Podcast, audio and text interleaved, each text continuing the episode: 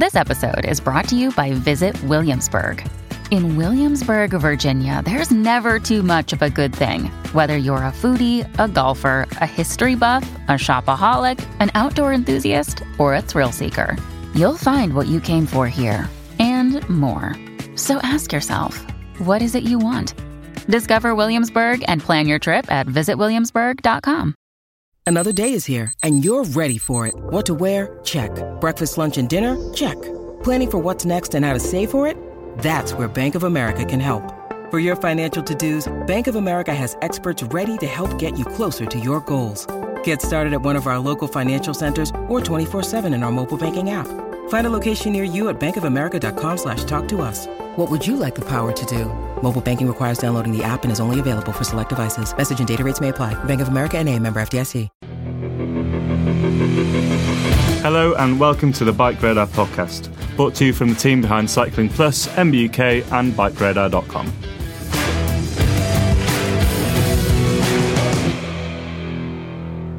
Welcome to the Bike Radar podcast. I'm Matthew Loveridge, and as I so often am, I'm joined today by esteemed colleague and future beneficiary of my will, Jack Luke. Today, we're going to talk through some interesting road bike tech dead ends. Being an early adopter in cycling means that you get to be the first to ride cool new stuff, which is great, obviously, and that is a privileged position that bike journalists like us find themselves in. However, if you actually buy into things, that can sometimes end up being very costly. Because of the huge changes that road bike tech has undergone in the last few years, it's entirely possible that you'd buy into something new and in a couple of years it's rendered obsolete by standards or incompatible with the latest hot new thing. You might find yourself with a bike that has parts that you can no longer get spares for, or you might find that simply fashion has moved on. We're going to talk through some of our highlights from the world of dead and obsolete tech. We're going to start with hydraulic rim brakes. They're a good idea that arguably came at the wrong moment for road bikes. Jack, tell me everything you know about hydraulic rim brakes. Well, hydraulic rim brakes very much started out in the mountain bike world, and to this day, Magura still makes brakes which are very highly regarded. I've never actually used them. I very briefly worked on them, and they are actually fairly elegant in terms of design and still retain moderate popularity in the kind of cycle touring world. You often see, as they've been known on the continent, trekking bikes spec with them. But in brief, the vast majority of hydraulic rim brakes take the place of a normal V brake or cantilever brake. They mount on very similar posts, and uh, they're almost like like a like a disc caliper split in half in a way. Where you've got a piston on either side pushing, you know, a traditional rim brake pad. Now, in the mountain bike world, they were a very good stopgap. They do provide, you know, a great deal of power, and in trials riding, they were used for a very long time, still are as well. But in the road bike world, they've had a bit more of a patchy history. Now, the pedants among you will be frothing, saying that Magura has in fact once released a drop bar version of its brakes, and that is entirely true. In the 90s, there was a drop bar version of the of the um, the brakes that they produced, it was just a lever rather than an integrated shifter. But the most notable kind of entry into the world of hydraulic rim brakes was with SRAM and its red uh, hydraulic rim brake, which came back in 2013. At the time, testers on BikeRadar.com, leading multidiscipline cycling tech website that we're so proud to call our employers, noted that it felt excellent and you know had really genuinely good braking power but curiously, they were also released at the exact same time that hydraulic disc brakes were beginning to make way into the uh, the road bike world. And though hydraulic rim brakes are a good solution, when you compare them to disc brakes, they never stood a chance. That is fundamentally it, isn't it? Because had that tech come along in the 90s for road bikes, it's entirely conceivable that there would have been a long period of people running hydraulic rim brakes on road bikes. But presented with a choice between disc brakes, which from the mountain bike side everybody knew were essentially better. It, oh, it was an interesting choice by SRAM. In fact, small point of detail, it was both red and force group sets, I believe, had a hydraulic rim brake option. And it just seemed like you had to really want rim brakes to make that choice in 2013. Obviously, the road market did look quite different then. That's eight years ago now. And at that time, if you looked at the pro peloton, for example, everyone was on rim brakes because you were not allowed to ride discs. And so I guess from a manufacturer's point of view, making a top end group set, they're like, how can we make the best possible version of the tech that's allowed? And so that kind of made sense. My sense is that probably nobody bought them with their own money. yes, I suspect that's probably the case. You know, I've I've seen them once. In fact, it was probably about two years ago in a cycling cafe in Bristol called Forever Pedaling, and they um, there's a guy who's a regular there, and he has them on a kind of a similar era Cannondale, that he still rides, and they are they're very cool. They're definitely a funny, I don't know, throwback to that sort of awkward era between the now dominance of discs. And like, I'm sure mechanically they're probably phenomenally powerful. You know, oh, a rim brake is actually a 622 millimeter rotor, Matthew. So with the additional power of, um, you know, a hydraulic rim brake, plus arguably better modulation, maybe. I, I could see them working really nicely. Of course, you always had you have this you still have the disadvantage that's inherent to rim brakes, which is that your rim when it gets wet or you get mud on it or something, then your braking deteriorates significantly, which it doesn't really on a disc brake.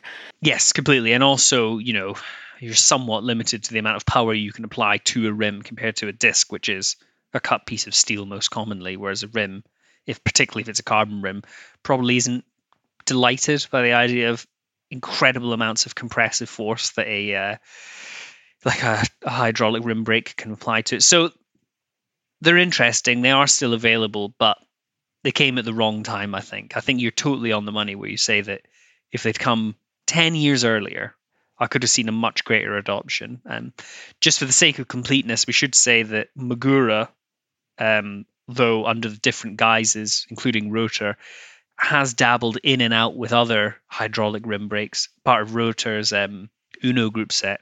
Was Uno? Yeah, it was. Yeah, that's right. And, and also, uh, Magura, at least at one time, they may even still offer this as an option. They do one that's for uh, time trial and triathlon bikes uh, because on those, the braking and shifting was normally separate anyway. So you didn't have the issue of whether it was combined or not, and so you'd have your little levers on your um, TT bullhorns, whatever you call them. The base bar is that the right word? Yeah, base bar. We'll call it that. But so anyway, an interesting piece of tech. Something I'd actually I'd quite like to get, like a hydraulic TT uh, rim brake from my fixie, just to really push it further and further into the realms of nichdom. But one I don't think we're ever going to see anyone ever producing again. Jack's fixie is, of course, an example of pure function over form entirely dictated by performance considerations and in no way influenced by fashion. No, I'm I'm definitely not a fashion victim. Right, I think we'll go on to the next one. So this is quite closely related actually, and it is the business of hydraulic converters. And again, we're talking about what is essentially a stopgap technology that appeared for drop bar bikes. Uh, in I, it's hard to actually put a time period on this exactly, but I guess we're looking at late noughties, early teens again, and it was you. If you had a conventional road group set, which was designed to operate brakes via cable, i.e., like standard rim brakes, but you wanted to have proper hydraulic discs rather than cable operated discs which have some downsides. You could run a, essentially a conversion box which usually lived underneath the stem that would convert your cable pull into hydraulic movement giving you hydraulic braking. Problem of course is that that was not the most elegant solution because it meant having a great big object underneath the stem. Now do you remember anyone actually using these uh, do you know one of the very first story as you were talking there? I tried to find it. One of the very first stories I wrote uh, wrote at Bike Radar was about the Hope system, um, and it was used to win the Three Peaks, if I remember correctly. Um, That's the V twin.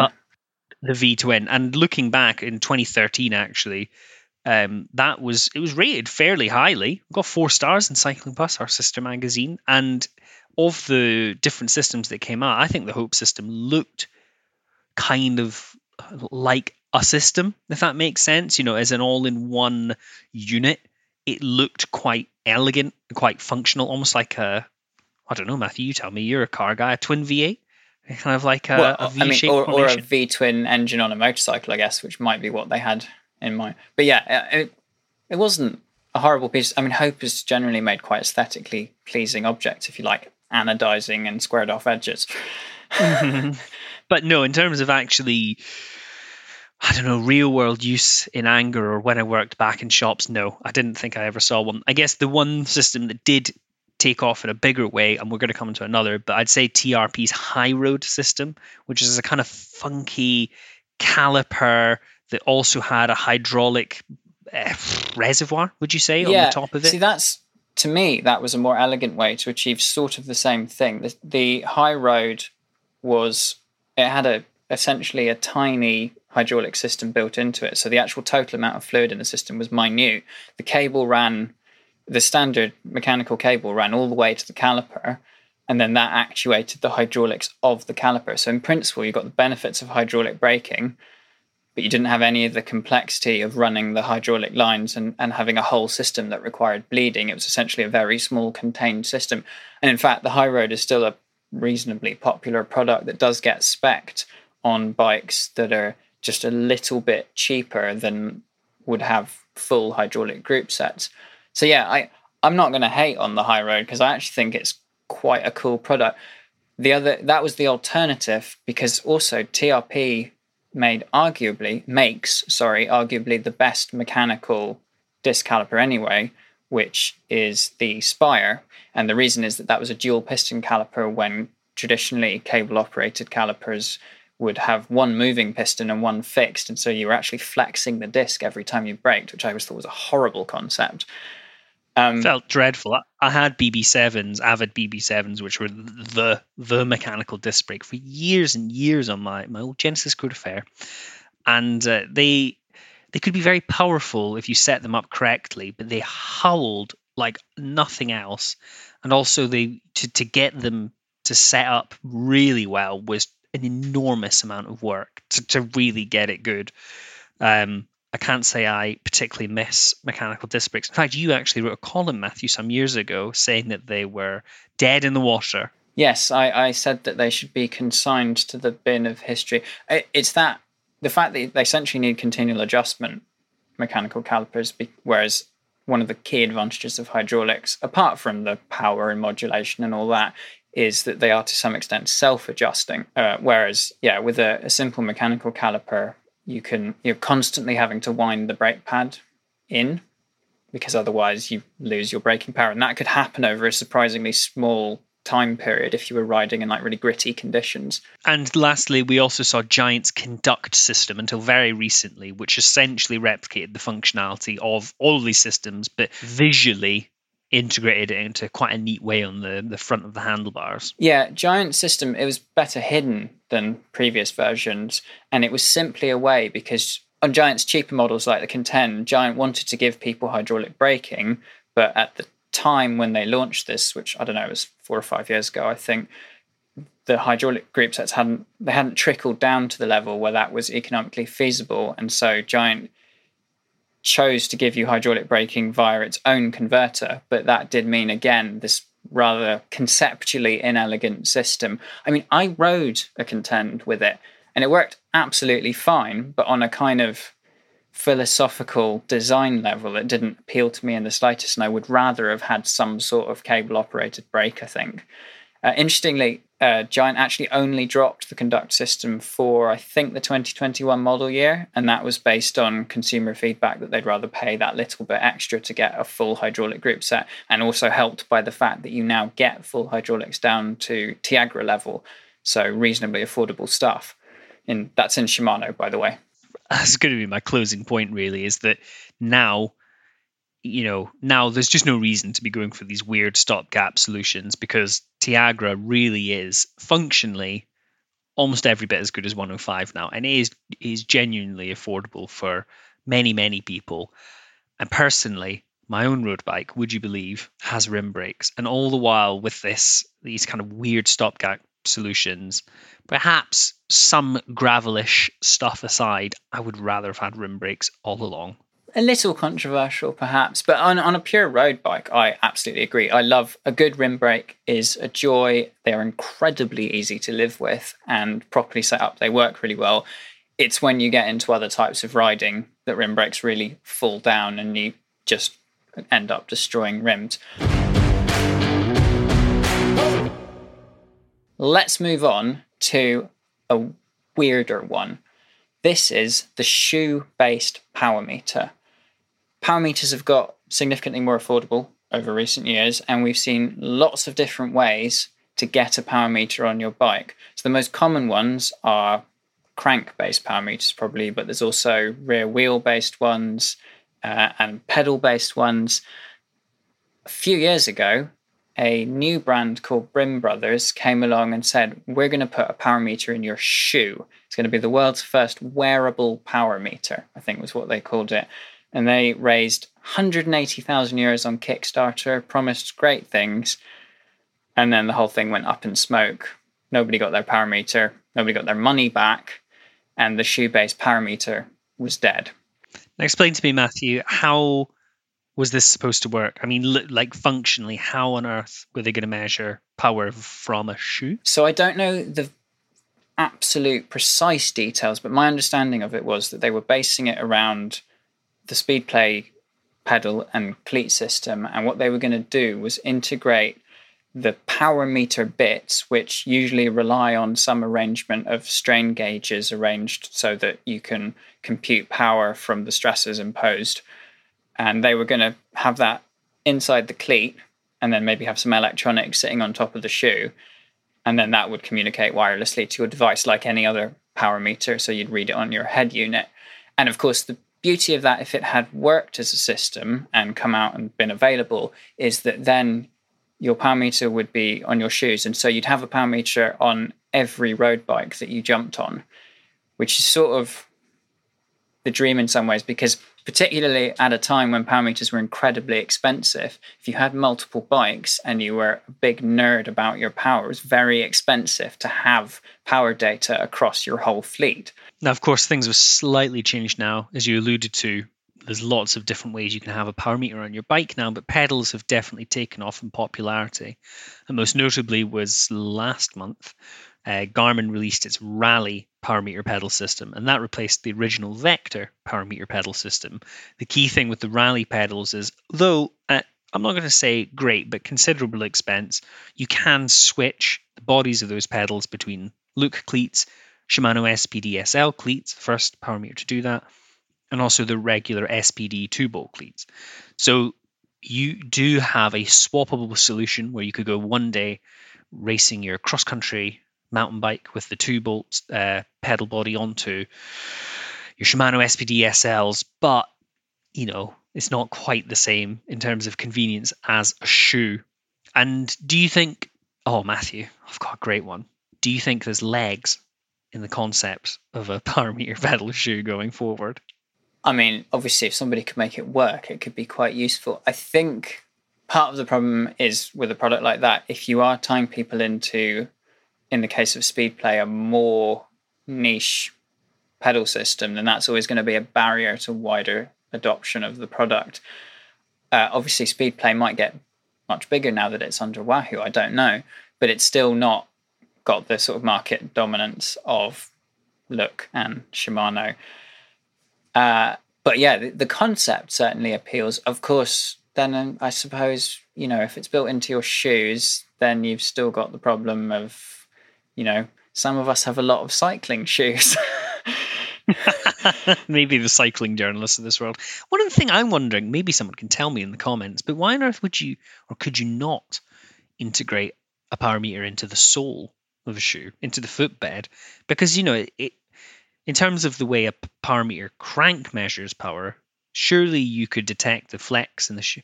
Would that work? It's not. It's not know. inconceivable. I think the strain gauges usually are placed in metal components typically because it's much easier to sort of do the maths around that and get consistent results when you're measuring strain in metal components. Um, obviously, then of course you'd be attaching your power meter to something that is disposable. But now there's a precedent for doing that because if you buy SRAM red power cranks, they have to go in the bin when the um, chainring wears out.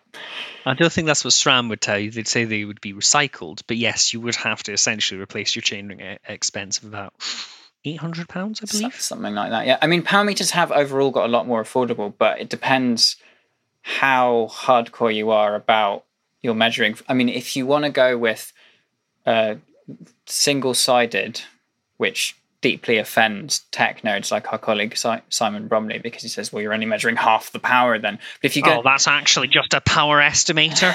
yeah. If you go with a single sided crank based power meter, something like a Stages, they can be genuinely cheap. You can get a power meter, I think, for under £300. Don't quote me on that. Prices may right. have gone up since I last checked. I don't know. Uh, but it's within the reach of, you know, that's comparable to buying a kind of mid range wheel set or something. So it's not inconceivable. But actually, interestingly, you, we, you talked about the rally pedals, the new ones, which, yes, you can swap between lots of bikes. But how much are they again? I think for the dual sided set, it's thousand oh, thousand pounds was it? I think a thousand pounds, yeah. which is just a lot. That's quite a lot. Also, bearing in mind how hard a life pedals sometimes have, that does seem like quite a lot of money. It, does seem like a lot of money, and it's not one that you're going to see me rushing to buy. This last, oh sorry, this uh, fourth one.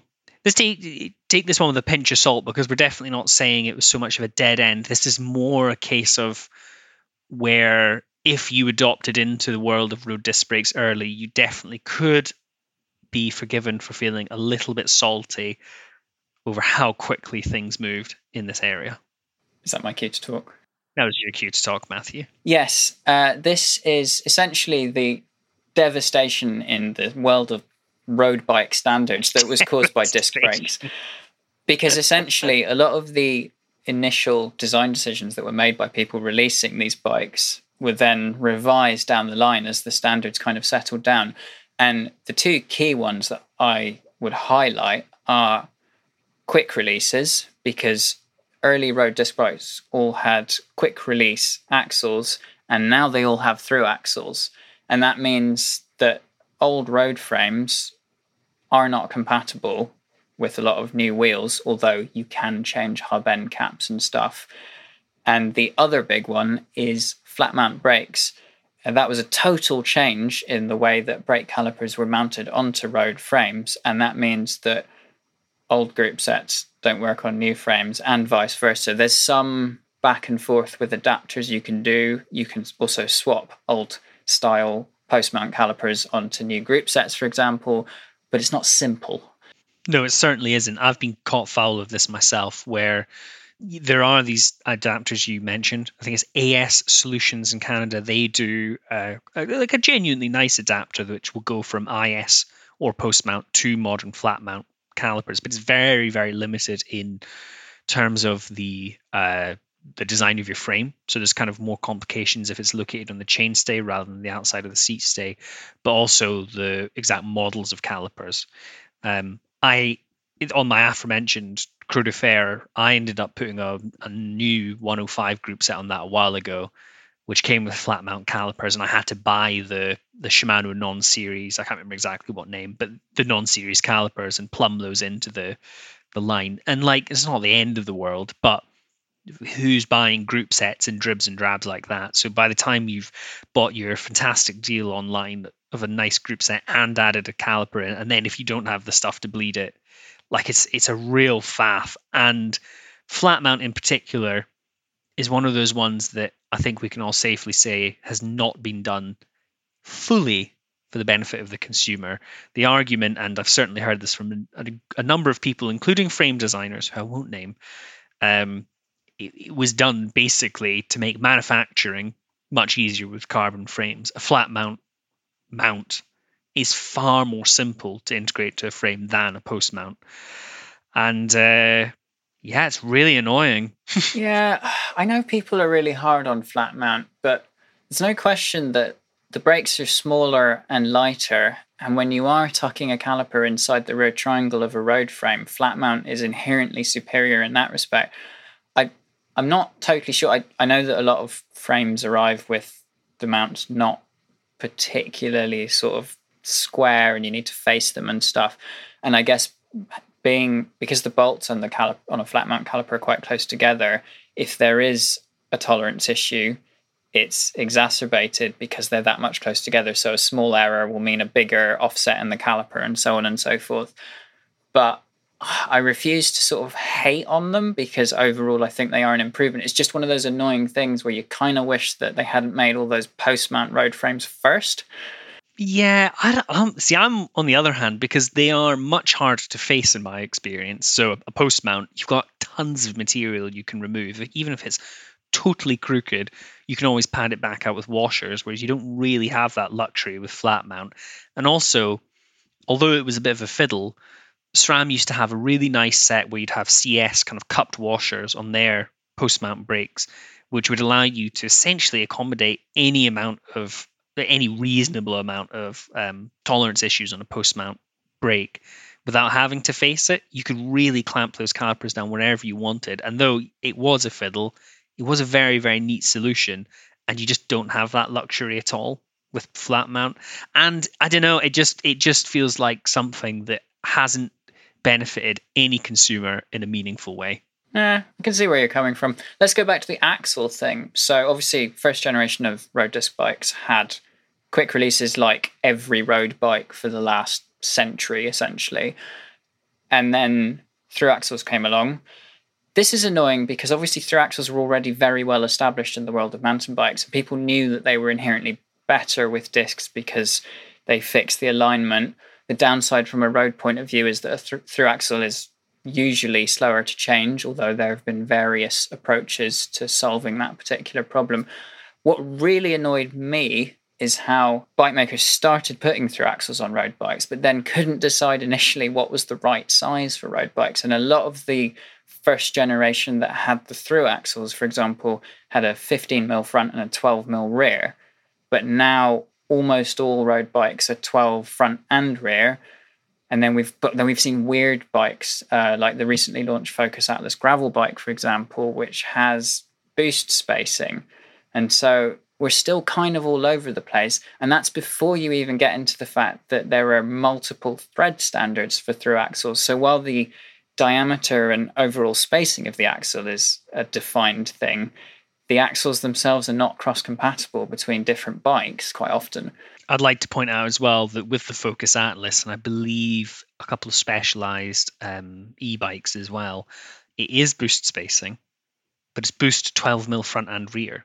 Whereas boost spacing on nearly everything, well, in fact, everything else in the mountain bike world is 15 front, 12 rear. So, because I don't know if you know, Matthew, but those three millimeters, had they kept them on the axle, the bike would have been literally unrideable that is frustrating because it's almost like they've created another new substandard by doing that. I, I just I have to say it does worry me somewhat this trend because it isn't the only one. I wouldn't be surprised in the slightest if gravel bikes do move to to boost. But if it's 12 mil boost, my god, I will get yards of column. you yeah, you'll, you'll write a very shirty column about it, and that'll show them. Yeah, and then all the readers will think I'm a hero. We we should probably say though that I think overall we do agree that through axles are better, and that well through axles are fantastic. We would prefer them on our road disc bikes. It's just annoying that there's been such a long kind of transitional phase where things have been really disrupted. Nice word. Yes, I, if we could all just stick with whatever it is currently right now forever, there's no need to change it. Yeah. Thank you very much. Right, we're going to do our final topic, and this one is probably just going to annoy people, but I think you could argue that one by road bike drivetrains are a tech dead end. And the reason that I would say that is that they have utterly failed to take off, and that the few attempts to make them take off have essentially failed. Um, 3T made big waves back in 2017 when it launched the Strada, which was an interesting bike because it was essentially a pure aero road bike, but it had unusually large tire clearances and it was one by only. There wasn't even a mount for a front derailleur. And 3T went so far as to sponsor a pro team, which was Team Aqua Blue Sport, and they were so they were racing on one by, and the kind of narrative at the time when all this happened was, you know, this is the future because one by is more aero, it's a simpler system, it's, you know, idiot proof because you don't have to think about shifting a front derailleur. And 3T even came out with new cassettes that kind of redistributed the ratios a bit to solve one of the main criticisms of one by, particularly with 11 speed, which is that the gear spacing is often suboptimal for the road.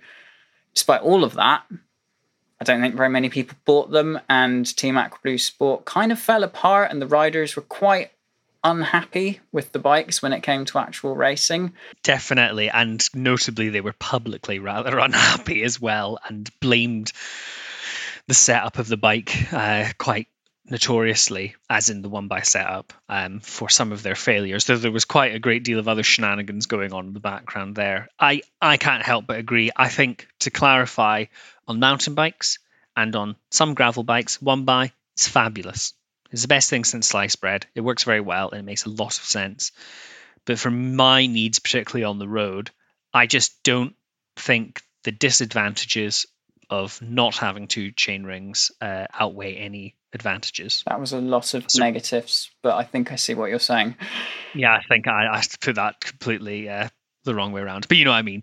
I just, uh, it just doesn't work for me. I, at the most basic level, I think at the extreme ends of the chain line on the road, it just feels kind of rubbish.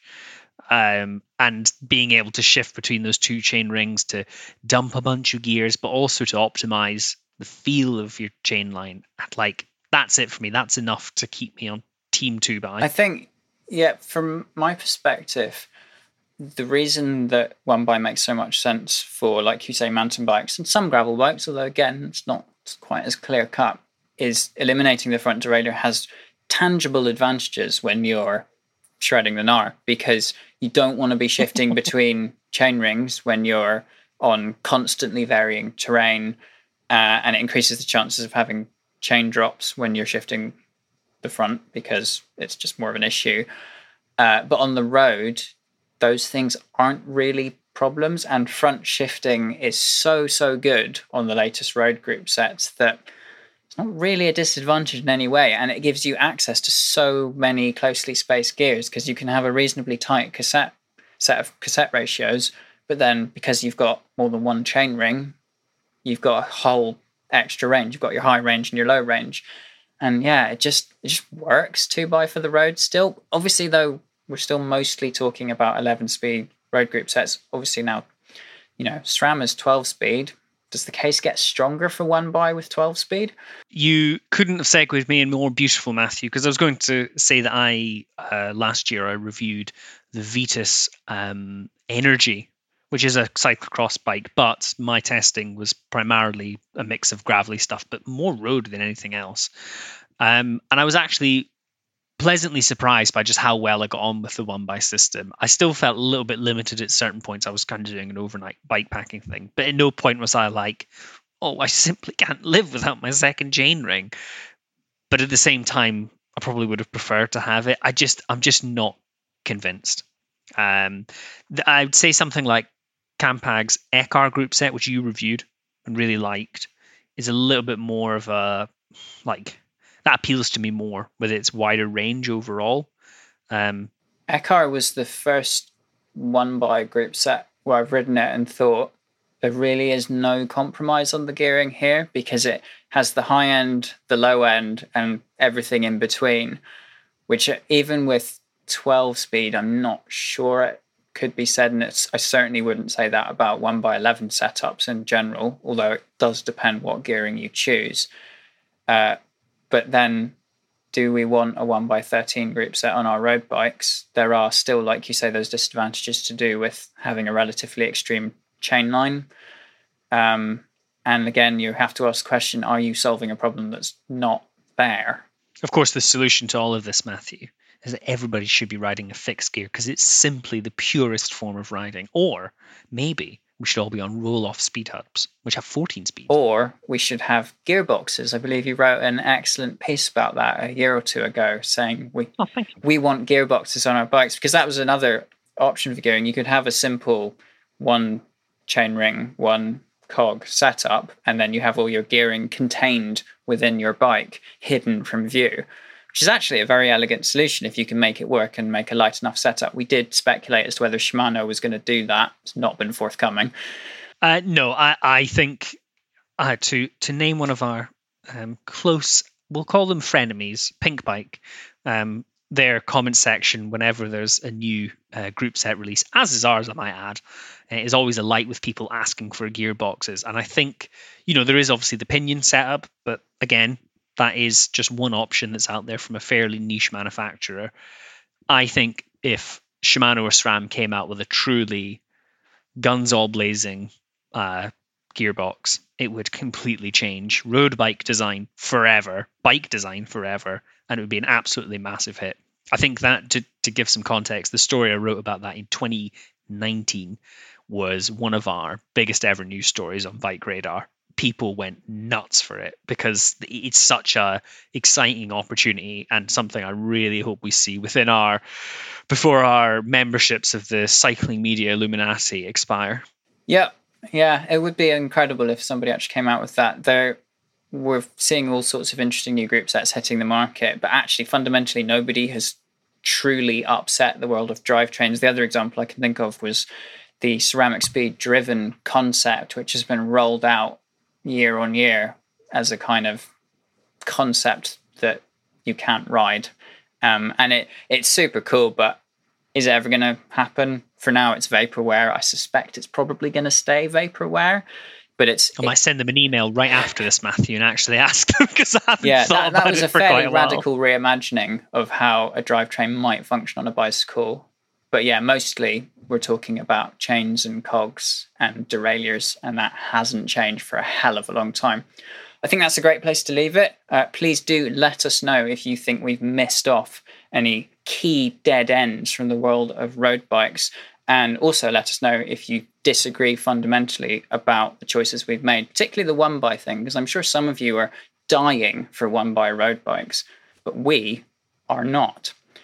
Please don't forget to subscribe to the podcast. I've been Matthew Loveridge talking to Jack Luke. Thank you very much. Goodbye. Thank you. Bye bye. Thank you for listening to the BikeRadar podcast. If you want any more information on what we've been talking about or more news and views on cycling, check out bikeradar.com.